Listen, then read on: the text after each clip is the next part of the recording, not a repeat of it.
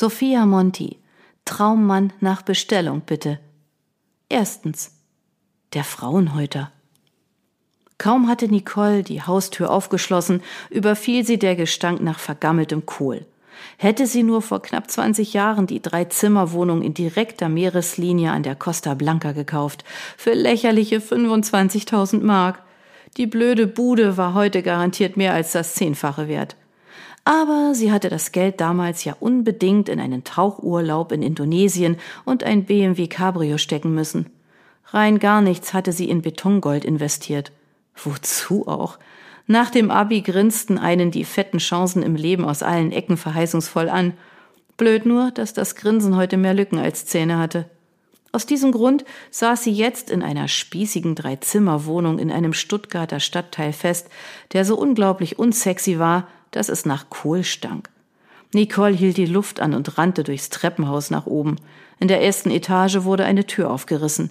Sie, Frau, äh, was? Nicole ließ die Luft aus ihren Lungen und war sofort wieder in ein Kohlfeld gehüllt. Warum aßen die Deutschen nur so gerne dieses stinkende Gemüse? Die Frau vor ihr würde ihr dieses Mysterium sicher gern erklären. Sie war irgendwas zwischen 50 und 60, stank nach Schweiß, war fett und ihr Haupt wurde gekrönt von einem grau-weißen Pixie-Cut. Mit in die Seiten gestemmten Armen musterte sie Nicole strafend. Schlagartig fiel es dieser wieder ein. Das musste die Lehrerin sein. Der Makler, über den Nicole die Wohnung gefunden hatte, hatte gebeichtet, dass diese nicht ganz einfach sei.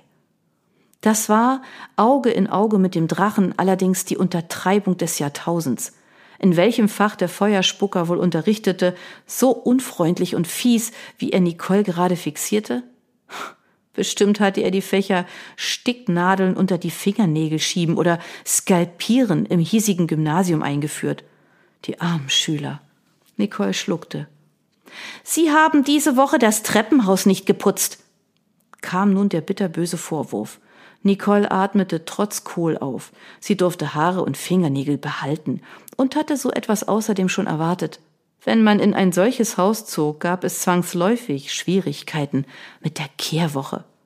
Um klarzumachen, dass sie nicht mehr in der Schule war, schnappte sie in ähnlichem Drachentonfall zurück doch, natürlich. Ich habe sogar das Wischwasser aufgehoben. Wollen Sie es sehen? Sie können viel behaupten. Wahrscheinlich ist es in Ihrer Wohnung so dreckig, dass das Wasser von dort stammt. Das Treppenhaus haben Sie jedenfalls nicht gewischt, sonst wäre es hier nicht so schmutzig. Bei jedem Wort wabbelte das Doppelkinn des Drachen, ähnlich wie bei Jabba the Hutt aus Star Wars. Kurz blieb Nicole nicht nur wegen dieser Ähnlichkeit die Spucke weg. Überrasche deinen Feind, zuckte ihr eine alte Indianerregel durch den Kopf. Deshalb beschloss sie, die Strategie zu zuckersüßer Freundlichkeit hinzuwechseln. Frau, äh, ein kurzer Blick auf das Klingelschild half ihr weiter. Walter, es tut mir leid, wenn Sie es hier so schmutzig finden, aber de facto habe ich den Boden gewischt. Betont vertrauensvoll beugte sie sich todesmutig vor und tauchte dabei tief in die Schweißwolke der Außerirdischen. Sehen Sie, Frau Walter, ich möchte mich hier mit meiner Tochter Lea ganz harmonisch in die Hausgemeinschaft einbringen. Ich putze dafür auch mit Vergnügen die Treppe und die Tiefgarage. Sie räusperte sich kurz verlegen. Eigentlich hatte sie das neue Jahr nicht mit so vielen Lügen beginnen wollen. Aber wenn sie in den nächsten Jahren, die sie mit Lea hier hauste, nicht permanent von diesem fiesen Schweißmonster belästigt werden wollte, musste sie sich mit ihm gutstellen. Trotzdem verspreche ich Ihnen, dass ich das nächste Mal gerne noch viel mehr Wasser und noch mehr Putzmittel nehmen werde. Der Drache kniff die Augen zusammen. Oh oh. Äh, ich kaufe auch ein paar neue Lappen, bot Nicole hastig an. Der Drache blähte die Nüstern. Und äh, einen neuen Eimer? Ja, genau. Ich schütte das Schmutzwasser nach jeder Treppe weg und poliere die noch feuchten Stufen nach. Was sagen Sie dazu? Nicole grinste die Nachbarin in der Hoffnung schief an, noch ein Stündchen weiterleben zu dürfen. Dabei kam sie sich vor wie beim Fischmarkt. Gerne hätte sie noch gebrüllt, ich muss verrückt sein. Aber Lehrer verfügten ihrer Erfahrung nach leider nur sehr selten, auch nur über geringe Ansätze von Humor. Pixie Walter machte da keine Ausnahme. Sie gab einen kurzen Zischlaut von sich. Nicole trat instinktiv einen kleinen Schritt zurück. Sicher begann der Drache gleich Feuer zu spucken und kreischte dann los. Wollen Sie mich verarschen? Nicole seufzte tief. Schon beim Einzug vor drei Wochen kurz vor Weihnachten war ihr klar gewesen, was diese Wohnung für sie bedeutete. Grauenvollstes Spießertum in einer kleinbürgerlichen Nachbarschaft. Aber auch eine hervorragende Anbindung an die öffentlichen Verkehrsmittel, die sie in 15 Minuten in die Innenstadt brachten. Ein großes Zimmer für Lea, ein kleines für sich selbst, ein riesiges helles Wohnzimmer sowie eine einigermaßen neue Küche für sie beide. Und das Ganze für schlappe 1300 Euro Warmmiete. Im Raum Stuttgart war das der Jackpot. Dass außer dem Spießbürgertum noch ein weiterer Haken an der Sache sein musste, war ihr von Anfang an klar gewesen. Und nun stand der Haken, der garantiert für das fluchtartige Verschwinden ihrer Vormieter verantwortlich war, leibhaftig vor ihr. Lehrer mit Doppel-E hatte ihre Mutter immer augenrollend gesagt, wenn Nicole ihr von den neuesten fiesen Einfällen ihrer eigenen Lehrer in der Schule berichtet hatte. Und nun stand die leerste überhaupt vor ihr. Nicole musterte sie und wurde plötzlich von einer Wolke voll Mitleid eingehüllt.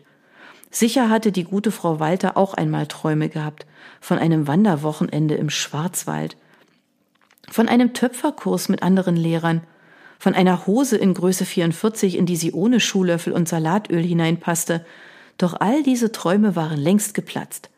Da saß sie nun in ihrer Zwei-Zimmer-Mietwohnung in Stammheim, ganz allein, mit Kleidergröße 48, einem außerirdischen Doppelkinn und Knien wie ein Wombat und weit und breit kein Bein amputierter Matrose in Sicht, der gerade drei Jahre einsam zur See gefahren war und deshalb auch einen Wombat beglücken würde. Nicole nickte ihrer Nachbarin bedauernd zu und seufzte mitleidig. Fast hätte sie auch noch Pixie Walters Arm getätschelt und sie ans Herz gedrückt. Haben Sie Blähungen? fragte diese jedoch in dem Moment und trat angewidert einen Schritt zurück. Was? Fragte Nicole jäh aus ihrer Mitleidswolke geschüttelt irritiert zurück. Können Sie auch noch was anderes sagen? Was? Die Kommunikation mit Ihnen ist redundant. Sie stehlen mir meine Zeit. Deshalb ist das Gespräch hiermit beendet, erklärte der Drache würdevoll und rümpfte die Nase. Vergessen Sie nicht, Sie sitzen im selben Boot wie ich, nur sitze ich am Steuer. Guten Tag. Sie knallte Nicole die Tür vor der Nase zu. Was? Hauchte diese noch einmal fassungslos und stand einen Moment lang wie ein begossener Pudel vor der Waltertür. Dann nickte sie beeindruckt.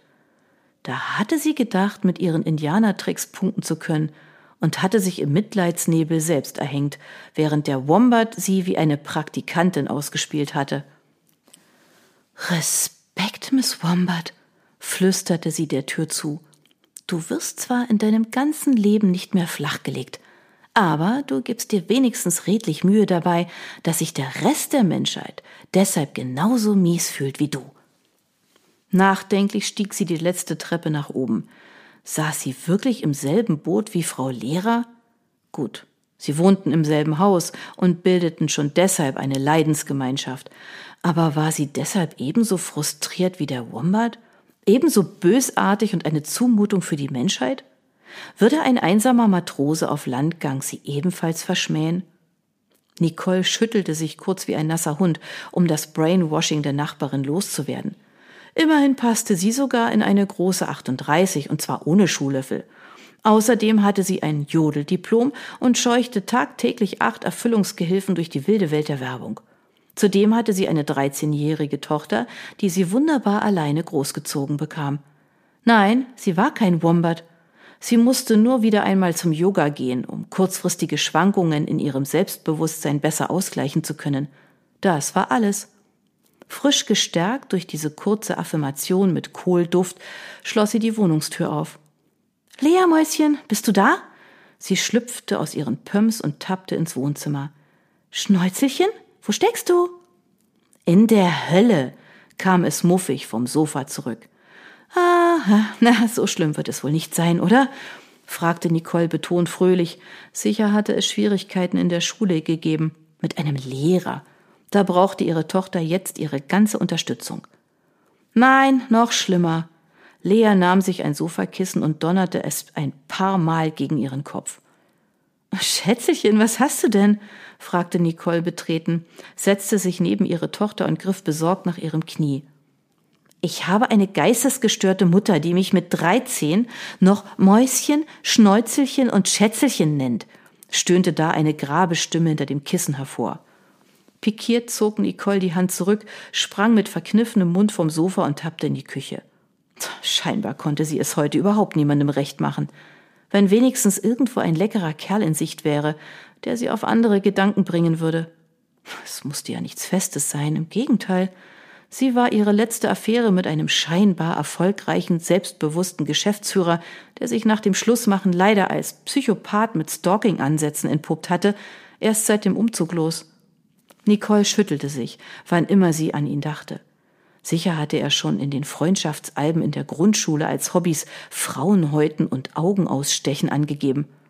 Aber so ein netter, knackiger, unabhängiger Bursche, der sie ein Stück weit auf Händen trug und sie Nachbarinnen und Tochter vergessen ließ, der wäre jetzt wirklich nicht schlecht.